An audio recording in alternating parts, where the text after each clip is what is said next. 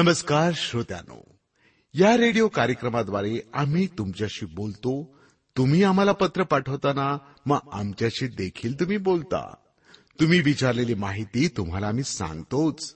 त्यासोबतच खऱ्या देवाची ओळख करून देऊन आपला स्वर्गात जाण्याचा मार्ग देखील आम्ही सोपा करतो. येशू ख्रिस्त हाच एकमेव देव आहे की जो मानव होऊन या धर्तीवर आला आणि मानवाची पाप आपल्या डोक्यावर घेऊन मानवाची पापांपासून सुटका केली. त्याची केवढी मोठी शिकवणूक की पापाचा अभेर करा. पातक्यांचा नाही. आपल्या कार्यक्रमाद्वारे आम्ही याबद्दल अधिक विस्तारानं सांगत असतो.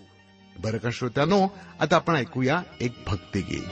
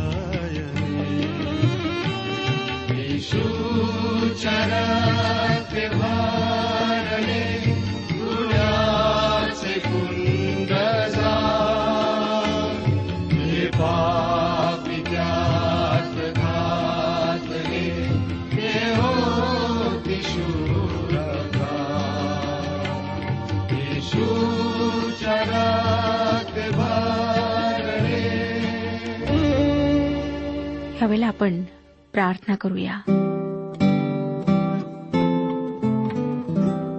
सर्वसमर्थ जिवंत परमेश्वर पित्या तुझ्या पवित्र नावाला गौरव देत तुझ्या नावाचा जय जयकार करीत आम्ही तुझ्या समक्ष आलो आहोत. आजपर्यंत प्रभू तू आमचा मार्गदर्शक झालास. तूच आम्हाला सर्व वाईट गोष्टींपासून दूर ठेवलंस. सैतानाच्या आक्रमणांपासून आम्हाला वाचवलंस. आम्ही तुझे आभारी आहोत. आमच्याजवळ शब्द नाही प्रभू. की आम्ही कशा प्रकारे तुझी स्तुती करावी? ह्या बोबड्या ओठांनी जे स्तुतीचे शब्द आम्ही तुला अर्पित करीत आहोत ते तू मान्य करून घे. बापा तू आमच्या जीवनातील संघर्ष जाणतोस. आमचं दुःख आमची निराशा आमचे आजार सर्व काही तुझ्या दृष्टीत आहेत. तुझ्याजवळ विनंती आहे की प्रत्येकावर तू दया कर. जे आजारी आहेत प्रभू त्यांना स्पर्श करून आरोग्य लाभू दे. जे पापामध्ये जीवन व्यतीत करीत आहेत ज्यांना सैतानाने आंधळे केले आहे अशा सर्वांवर तू विशेष रीतीने कृपादृष्टी कर. त्यांना आपल्या पापांची जाणीव होऊ दे. त्यांनी पश्चाताप करावा. त्यांना अशाच्या मार्गापासून परतावे आणि तुझ्या मार्गावर यावे म्हणून तू सहाय्य कर. आजच्या वचनाच्याद्वारे आम्हातील प्रत्येकाला तू आशीर्वादित कर. ही प्रार्थना तारणाऱ्या प्रभू यशू ख्रिस्ताच्या पवित्र आणि गोड नावात मागितली आहे. म्हणून तो ऐक. आमेन. श्रुतनो रोमकरास पत्र ह्याच्या आठव्या अध्यायाला आम्ही सुरुवात केलेली आहे. सतरा वचनांपर्यंत मागच्या कार्यक्रमात आम्ही अध्ययन केले आहे परंतु तेरा पासून सतरा वचनांवर मी अधिक स्पष्टीकरण देऊ शकले नव्हते. ह्या कार्यक्रमात मी ह्या वचनांवर थोडक्यात स्पष्टीकरण देईन आणि नंतर आपण पुढे जाऊ. तेरावं वचन आम्ही वाचलं होतं. कारण जर तुम्ही देह स्वभावाप्रमाणे जगला तर तुम्ही मरणार आहात. परंतु जर तुम्ही आत्म्याने शरीराची कर्मे ठार मारलीत तर जगाल. श्रोत्यानो जर तुम्ही देह स्वभावाप्रमाणे जगलार तर तुम्ही मरणार. हे वाक्य लक्षात घ्या. कोणाला मरणार? देवाला मरणार? ह्याचाच अर्थ तुमची त्याच्याशी सहभागिता नाही. मी ह्या ठिकाणी सिद्धांत मांडत नाही. जर आपण देवाची लेकरे आहात तर ह्या गोष्टी आपल्याला अनुभवाने माहीत असतीलच. जर आपण देवाची लेकरे आहात आणि आपल्या जीवनात कबूल न केलेले एखादे पाप आहे तर काय आपणाला उपासनेकरिता मंदिरात जाणे आवडेल? काय पवित्र शास्त्र वाचायला आवडेल? प्रार्थना करण्याची इच्छा होईल? अर्थातच नाही. आपण परमेश्वरापासून अलिप्त केलेले वेगळे असे राहाल. परंतु जर आत्म्याने आपण हे स्वतः करू शकत नाही शरीराची कर्मे ठार मारलीत तर जगाल. असे तो म्हणतो. आता व्यवहारात्मक रीतीने पाहूया. आज आपली काय समस्या आहे? दारू नशेच्या गोळ्या लैंगिक समस्या? कदाचित आपण म्हणाल माझ्या ह्या सर्व समस्या नाहीत. मग आपल्या वैचारिक जीवनाविषयी काय? जिभेविषयी काय? काय आपण गप्पा मारण्यामध्ये रंगमान होता. काय आपण खरे बोलता? आज तुमची काहीही समस्या असो परमेश्वरासमोर ती कबूल करा आणि तिला पवित्र आत्म्याच्या हवाली करा. माझ्या प्रिय श्रोत्यानो आपण जर खरोखर आज त्या समस्येतून सुटका प्राप्त करू इच्छिता तर मानसिक रोग तज्ज्ञ आपली मदत करू शकणार नाही. आपल्याला त्याच्याकडे जाण्याची आवश्यकता पडणार नाही. लक्षात असू द्या की तो तुमची अपराधी भावना कदापि काढू शकणार नाही. तो तुमची कशाही प्रकारे मदत करू शकणार नाही. तो तुमची अपराधी भावना एका ठिकाणाहून दुसऱ्या ठिकाणी बदलेल पण दूर मात्र करणार नाही. फक्त प्रभू यशू ख्रिस्तच ह्या अपराधी भावनेला दूर करू शकतो. तोच आपली शांती आपणाला पुरवू शकतो. तो ह्याच कार्यात आहे. तो म्हणतो मत्ते कृषुभवर्तमान अकरावाध्याय आणि अठ्ठावीसाव्या वचनात अहो कष्टी व भाराक्रांत जन हो तुम्ही सर्व मस्कडिया या म्हणजे मी तुम्हाला विसावा देईन. म्हणजे आपणाला कळेल की आपले अपराध क्षमा करण्यात आले आहेत. आता आपण श्रोत्यानो एका नवीन भागात येत आहोत जो माणसाच्या नवीन स्वभावाविषयी आहे. रोमकरासपत्र आठवाध्याय आणि चौदावं वचन पहा काय सांगतं? कारण जितक्यांना देवाचा आत्मा चालवित आहे तितके देवाचे पुत्र आहेत. हा हे जरा अर्थपूर्ण वाटते. हो ना श्रोत्यानो? परमेश्वर आपल्या मेंढरांना हाकलीत नाही. तो त्यांचे मार्गदर्शन करतो. आणि जेव्हा प्रभू यशू ख्रिस्त मेंढरांच्या सुरक्षेविषयी चर्चा करतो तेव्हा सांगतो की तो स्वतःच्या इच्छेने जबरदस्तीने त्यांना स्वतःकडे किंवा पित्याकडे आणत नाही.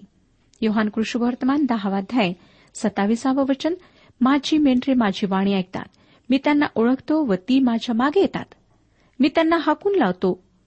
नाही कदापि नाही. ही मेंढरे ती आहे श्रोत्यानो जी सुरक्षित आहेत. ती त्याच्यामागे चालतात. त्यांचे मार्गदर्शन देवाच्या आत्म्याद्वारे होते. ही मेंढरे त्याचा आवाज ऐकतात कारण त्यांच्याजवळ नवीन स्वभाव आहे आणि ती त्याच्यामागे चालतात. बऱ्याच वर्षांपासून मी देवाच्या वचनाचा प्रचार करीत आहे. मी हे पाहिले की जी मेंढरे देवाची आहेत ती बरोबर त्याचा आवाज ऐकतात. दुसरे त्यांनी त्याचा तिरस्कार केला आणि त्याच्यापासून सुटका मिळविण्याचा प्रयत्न केला. का? कारण ती त्याची मेंढरी नव्हती. येशू ख्रिस्ताने योहान कृष्णवर्तमान पंधरावाध्याय आणि अठराव्या वचनात म्हटले जग जर तुमचा द्वेष करीते तर तुमचा द्वेष करण्यापूर्वी त्याने माझाही केला आहे हे तुम्हाला माहीत आहे. एका देवाच्या सेवकाने सांगितले की मला फार त्रास आहे. त्यांना विचारण्यात आले कोणापासून त्रास आहे? त्यांनी म्हटले की माझ्या मंडळीतील कमिटीचे लोक संडे स्कूलचे शिक्षक मला त्रास देतात. त्यांना विचारण्यात आले मग तुम्ही काय करता? त्यांनी उत्तर दिले मी पवित्र शास्त्रातून त्यांना उपदेश देतो. ठीक आहे पण लक्षात ठेवा की हे लोक देवाची मेंढरे अर्थात देवाची लेकरे नाहीत. श्रोत्यानो त्याची मेंढरे त्याच्यामागे चालतात. त्यांना चालायचेच आहे कारण ती त्याची आहेत. हेच पॉल ह्या ठिकाणी म्हणत आहे. पंधराव्या वचनात आपण वाचले होते तो म्हणतो कारण पुन्हा भीती बाळगावी असा दासपणाचा आत्मा तुम्हाला मिळाला नाही. तर ज्याच्या योगे आपण अब्बा बापा अशी हाक मारतो असा दत्तकपणाचा आत्मा तुम्हाला मिळाला आहे. कारण पुन्हा भीती बाळगावी असा दासपणाचा आत्मा तुम्हाला मिळाला नाही. तुमच्यामध्ये भयाचा आत्मा नाही की आपण स्वतःच्या आत्मिक स्थितीविषयी आश्चर्य करावे. की आपण सुखात नाही निराशेत आहात. त्यापेक्षा आपण आनंदाने भरलेले आहात कारण आपण त्याची लेकरे आहात. आणि परमेश्वराचा आत्मा जो तुमच्यात आहे तो प्रेरित होऊन म्हणतो अब्बा पिता. अब्बा हा मूळ आरामिक भाषेतला शब्द आहे ज्याचे भाषांतर झालेले नाही. पहिल्या इंग्रजी शास्त्राचे भाषांतर करणाऱ्या लोकांनी ज्यांना परमेश्वराच्या वचनाविषयी फार आदर होता ज्यांचा विश्वास होता की हे निसंशय परमेश्वराचे वचन आहे त्यांनी ह्या शब्दाचे भाषांतर केले नाही. श्रोत्यानो अब्बा हा शब्द वैयक्तिक शब्द आहे आणि त्याचे भाषांतर केलेच तर असे होईल माझ्या पित्या. आम्ही हा शब्द परमेश्वराला संबोधण्यास वापरत नाही. ह्या भीतीने की त्याच्याशी अधिक जवळीक निर्माण होईल. परंतु ह्या शब्दाद्वारे हृदयातील हाक हृदयातील तळमळ प्रकट होते. विशेषतः संकट दुःख आणि त्रासाच्या समयी. सोळावं वचन मी वाचलं होतं. ते अशा प्रकारे तो आत्मा स्वतः आपल्या आत्म्याबरोबर साक्ष देतो की आपण देवाची मुले आहो मी बरेचदा दवाखान्यात आजारी लोकांसाठी प्रार्थना करण्यात जाते. त्यांना मी धैर्य देते की देवबाप ह्या समयी तुमच्या जवळ आहे. तो तुम्हाला ह्या आजारातून अवश्य बरे करणार. परंतु श्रोत्यानो जेव्हा माझ्यावर दवाखान्यात भरती होण्याची वेळ येते तेव्हा माझे मन कचरू लागते. काय होईल? कसे होईल? मी देवाला म्हटले की देवा जे काही मी दुसऱ्यांना म्हटले ते आज माझ्या जीवनात खरे कर मला पाहायचे आहे की तू खरोखर तसे करतो. आणि माझ्या प्रिय श्रोत्यानो देवाने माझ्यासाठी सुद्धा बरेचदा तसे केले. त्या संकटाच्या प्रसंगी देवाचा आत्मा आमच्या वतीने देवासमोर आक्रोश करतो. अब्बा पिता देवावर भरोसा ठेवणे किती मधुर आहे. आज आपण संकटात दुःखात निराशेत आहात काय? तर त्याच्याजवळ या. त्याला हाक मारा. त्याच्या हातात सर्व काही द्या. सतरावं वचन मी वाचलं होतं. आणि जर मुले तर वारीसही आहो. म्हणजे देवाचे वारीस ख्रिस्ताबरोबर सोबतीचे वारीस असे आहो. आपल्याला त्याच्याबरोबर गौरव प्राप्त व्हावे म्हणून त्याच्याबरोबर जर दुःख भोगीत असलो तरच. तो म्हणतो असे आहोत. म्हणजे ख्रिस्ताबरोबर सोबतीचे वारीस देवाचे वारीस असे आहोत. हे शब्द शाश्वती देतात की देवाची मुले त्याच्यासोबत दुःख भोगतील. मला खात्री आहे की जर आम्ही ह्याचे भाषांतर असे करू शकलो असतो की आम्ही त्याच्यासोबत दुःख भोगतो म्हणून मला नाही वाटत की जर हा शब्द काही फार महत्त्वाचा असा वाटला असता. परंतु हा फार महत्त्वाचा आहे. आज आपण त्याच्याकरिता काय सहन करीत आहात? जे काही असो पॉल स्पष्ट करतो की ज्यामधून आम्ही आज जात आहोत त्या फार हलक्या गोष्टी आहेत. फार महान अशा गोष्टी प्रगट होणार आहेत. अनंत काळचे गौरव जे एक दिवस प्रगट होणार आहे. अनंत काळात आम्हाला वाटेल की जर आम्ही त्याच्याकरिता थोडे अधिक दुःख सोसले असते तर फार बरे झाले असते. कारण श्रोत्यानो ह्याच प्रकारे तो आम्हाला शिक्षण देऊन प्रशिक्षित करतो. इब्री लोकासपत्र बारावाध्याय आणि सहावं वचन सांगतं कारण ज्यावर परमेश्वर प्रीती करीतो त्याला तो शिक्षा करतो आणि ज्या पुत्रांना तो स्वीकारतो त्या प्रत्येकाला फटके मारतो. देवाची लेकरे देवासोबत दुःख भोगतात. हाच आमचा खरा आणि वास्तविक संबंध आहे. जर आम्ही परमेश्वरासोबत दुःख सहन करीत नाही तर आमचा संबंध उचित नाही. श्रोत्यानो आम्हाला त्या महान दिवसाकरिता तयार राहायचे आहे. आज आपण ह्यावर विचार करूया. आणि पाहूया की आम्ही ख्रिस्ताकरिता कोणत्या गोष्टी सहन करीत आहोत. आता आपण नवीन सृष्टी पाहणार आहोत. ह्याद्वारे रोमकरासपत्र आठव्या अध्यायाच्या एका नवीन भागाला सुरुवात होते. फक्त विश्वासणाऱ्यांच्याच शरीराची सुटका होणार नाही परंतु ही जी भौतिक सृष्टी आहे ही जी पृथ्वी आहे ज्यावर तुम्ही आणि मी राहत आहोत तिची सुद्धा सुटका होणार आहे. हाच परमेश्वराचा उद्देश आहे. ह्या जुन्या पृथ्वीला नवीन पृथ्वीमध्ये बदलविण्यात येईल.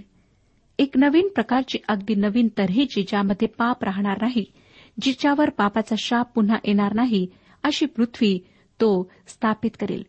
श्रोत्यानो ही फार विलक्षण गोष्ट आहे. मी प्रायश्चिताद्वारे आरोग्यावर विश्वास करते. प्रायश्चिताद्वारे फक्त आरोग्यच नाही परंतु प्रायश्चिताद्वारे नवीन शरीर तसेच प्रभू यशू ख्रिस्तात त्याने भोगलेल्या क्लेशात नवीन संसाराची आशा करते. परंतु ते आतापर्यंत आम्हाला प्राप्त झालेले नाही. राजनैतिक पक्ष आणि इतर राष्ट्री अनेक वर्षापासून एक नवीन जग निर्माण करण्याच्या प्रयत्नात आहेत. परंतु अद्यापपर्यंत त्यांना तसे शक्य झालेले नाही. परंतु येशू ख्रिस्त त्याने देव केलेल्या सुटकेद्वारे एक दिवस हे करणार आहे आणि मला एक नवीन शरीर प्राप्त होणार. त्या दिवसाची मी फार आतुरतेने वाट पाहत आहे. आता श्रोत्यानो माझे जे शरीर आहे ते काढले जाणार आणि मला नवीन शरीर प्राप्त होणार. आणि ते ह्या येणाऱ्या काळामध्ये कधीही होईल. ह्याच आशेमध्ये मी हे जीवन व्यतीत करीत आहे. अठरावं वचन मी वाचते. रोमकरासपत्र आठवा अध्याय अठरावे वचन. कारण आपल्यासाठी जे गौरव प्रगट होणार आहे त्याच्यापुढे सांप्रत्य काळाची दुःखे काहीच नाहीत असे मी मानतो. मी मानतो ह्याचा अर्थ पौलाने जीवनाच्या दोन्ही पक्षाला समजून घेतले आहे आणि त्याने हिशोब लावला आहे. जीवनाच्या खर्चाची आणि जमेची बाजू तो लक्षात घेतो. लाभ आणि हानी ह्याचा त्याने चांगला अभ्यास केला आहे. सांप्रत्य काळाची दुःखे हे सर्व विश्वासणाऱ्यांकरिता साधारण आहेत. या युगातील लोक अन्य कुठल्याही युगातील लोकांपेक्षा अधिक सुखसुविधा उपभोगीत आहेत. परंतु वर्तमान युगातील ख्रिस्ती लोकांची सुद्धा दुःखापासून सुटका नाही. ही दुःखे त्यांच्या हिस्साला आलेली आहेत. एकोणीसावं वचन कारण सृष्टी देवाच्या पुत्राच्या प्रगट होण्याची प्रतीक्षा अत्यंत उत्कंठेने करीत आहे. या वचनाचे मी केलेले भाषांतर मला आपणाला सांगू द्या. सृष्टी डोके वर उचलून परमेश्वराच्या पुत्राच्या प्रगट होण्याची उत्कंठतेने वाट पाहत आहे. हे जग उत्क्रांतीच्या खोट्या स्वप्नांचा उदय होण्याची वाट पाहत नाही. उत्क्रांतीचे खोटे स्वप्न कधीच खरे ठरणार नाही. ही सृष्टी देवाच्या पुत्रांच्या प्रगट होण्याची वाट पाहत आहे. ही सृष्टी आज कपड्याने झाकलेल्या पुतळ्याप्रमाणे आहे. जेव्हा देवाचे पुत्र ह्या देहाचे बाहेरी आवरण काढतील तेव्हा ही सृष्टी सुद्धा बेनकाब होईल. किती गौरवशाली दिवस राहील तो? होय ना श्रोत्यानो? विसावं वचन पहा. कारण सृष्टी व्यर्थतेच्या स्वाधीन करण्यात आली ती आप खुशीने नव्हे तर ती स्वाधीन करणाऱ्यामुळे. व्यर्थता म्हणजे असफलता कुजणे असे काही जे नाशवंत आहे. आप खुशीने नाही म्हणजे तिच्या स्वतःच्या इच्छेने नाही परंतु त्याच्यामुळे ज्याला स्वाधीन करण्याचा अधिकार देण्यात आला होता त्याच्यामुळे. शर्मोन राजाने उपदेशकाचे पुस्तक पहिला अध्याय आणि सातव्या वचनात लिहिले सर्व नद्या सागराला जाऊन मिळतात तरी सागर भरून जात नाही. ज्या स्थळी त्या जाऊन मिळतात तेथेच त्या पुन्हा वाहत राहतात. श्रोत्यानो ह्या ठिकाणी एक चक्र आम्हाला दिसते. नद्या सागराला जाऊन मिळतात आणि परमेश्वराजवळ एक भारी पंप आहे. जो पंप त्या पाण्याला पुन्हा बाहेर काढतो आणि त्याच्या उत्तम वाहतूक पद्धतीद्वारे वारा त्या ढगांना कोरड्या भूमीकडे घेऊन जातो आणि त्या ठिकाणी पुन्हा पाऊस पडतो पुन्हा नद्या भरतात आणि समुद्राला जाऊन मिळतात. ही क्रिया चालूच राहते. ही निसर्गाची एक सतत चालू राहणारी क्रिया आहे जी आम्हाला प्रत्येक ठिकाणी आढळते. ही सृष्टी प्रतिज्ञा केलेल्या गोष्टी प्रगट होण्याची वाट पाहत आहे. सृष्टी व्यर्थतेच्या स्वाधीन करण्यात आली असे पॉल म्हणतो. कारण परमेश्वराने तसेच तिला निर्माण केले. आदामाच्या आज्ञा उल्लंघनामुळे मानवाला पापाचा शाप देण्यात आला. परंतु भौतिक जग सुद्धा ह्या शापाखाली आले. परमेश्वराने आदामाला काय म्हटले होते? ते आपण स्मरण करा. उत्पत्तीचे पुस्तक तिसरा अध्याय अठरा आणि एकोणीस वचनात ती तुला काटे व कुसळे देईल. तू शेतातले पीक खाशील. तू आपल्या निढळाच्या घामाने भाकर मिळवून खाशील. व अंती पुन्हा मातीला जाऊन मिळशील. कारण तिच्यातून तुझी उत्पत्ती आहे. तू माती आहेस आणि मातीला परत जाऊन मिळशील. ही संपूर्ण सृष्टी श्रोतांनो शापित आहे. परंतु ही सुटकेच्या प्रतीक्षेत आहे. ज्या काही सजीव वस्तू आहेत त्या पुन्हा मृत्यूला आणि विनाशाला पाहू शकणार नाहीत. एकविसावं वचन सृष्टी ही स्वतः नश्वरतेच्या दास्यातून मुक्त होऊन तिला देवाच्या मुलांची गौरवयुक्त मुक्तता मिळावी ह्या आशेने वाट पाहते. मानवाचे शरीर मरणहार आहे नाशवंत आहे. कोणी एकाने म्हटले आहे की ज्या वेळेला परमेश्वर आम्हाला जीवन देतो त्याच वेळेला तो वापस घेणे सुरू करतो आणि निसर्गात मृत्यू आणि सडणे कुजणे हे ठेवलेले आहे. सुंदर अरण्यात जाऊन पहा आणि त्या ठिकाणी आपणाला आढळेल की वृक्ष मृत अवस्थेत पडून आहेत. निर्जीव सडलेल्या अवस्थेत पडलेले आहेत. हे निसर्गाचे चित्र आहे. कितीतरी प्राणी रोज मरतात आणि सडतात कुजतात.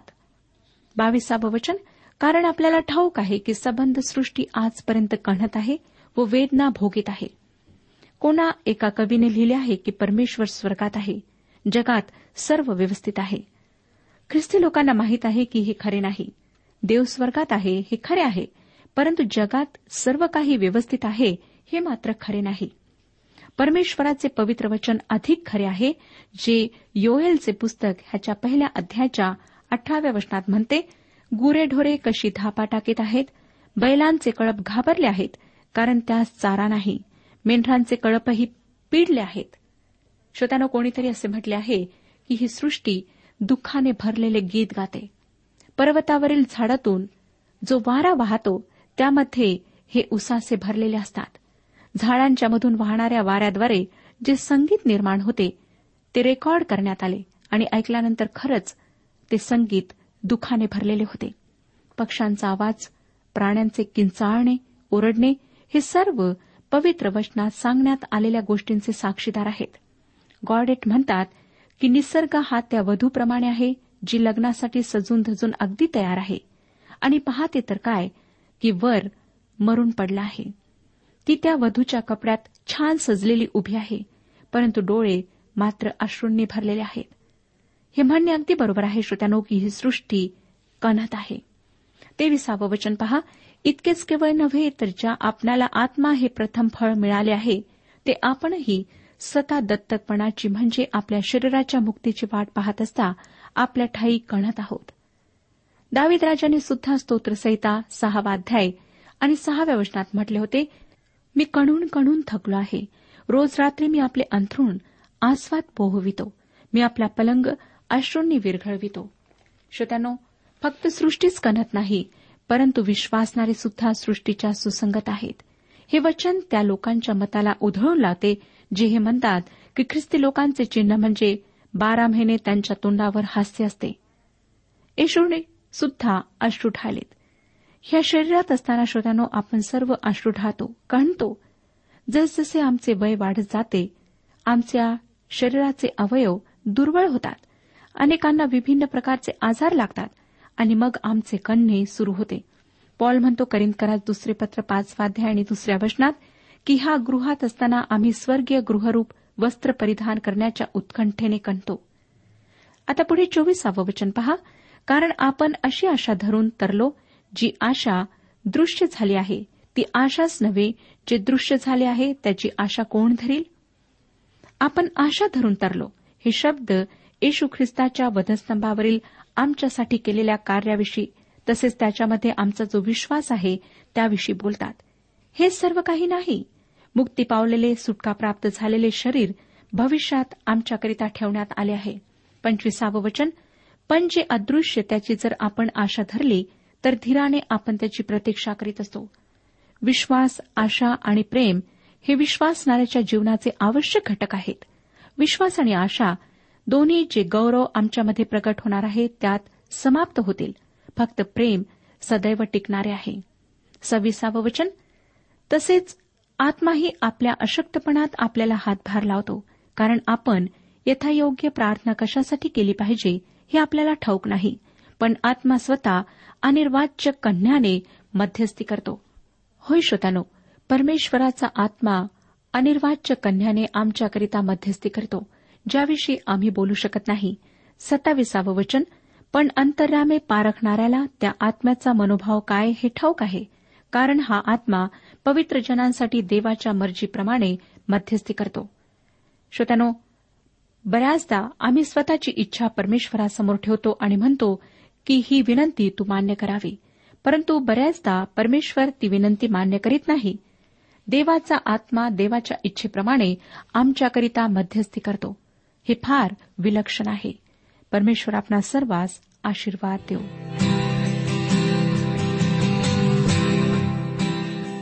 आजच्या उपासना कार्यक्रमात परमेश्वराच्या जिवंत वचनातून मार्गदर्शन आपण ऐकलं. आजच्या या वचनातून आपणास काही आशीर्वाद मिळाला असेल यात काही शंका नाही. सुदैव जीवनविषयक काही शंका असल्यास किंवा काही प्रश्न असल्यास किंवा काही प्रार्थना निवेदन असल्यास पत्राद्वारे आम्हास अवश्य कळवा. आम्हाला अगदी आनंदच होईल. पत्र व्यवहारासाठी आमचा पत्ता लिहून घ्यावा. कार्यक्रम उपासना पोस्ट बॉक्स क्रमांक एक शून्य दोन बेझनबाग नागपूर पिनकोड क्रमांक चार चार शून्य शून्य शून्य चार. आमचा ईमेल अॅड्रेस आहे Marathi T T B at radio eight eight two dot com. Email address पुन्हा एकदा ऐका. Marathi T T B at radio eight eight two dot com. बरं तर आता इथेच थांबूया कारण आपल्या कार्यक्रमाची वेळही संपत आलेली आहे. पुन्हा आपली भेट आपल्या पुढल्या कार्यक्रमात तोपर्यंत नमस्कार. आजीव तुझ रे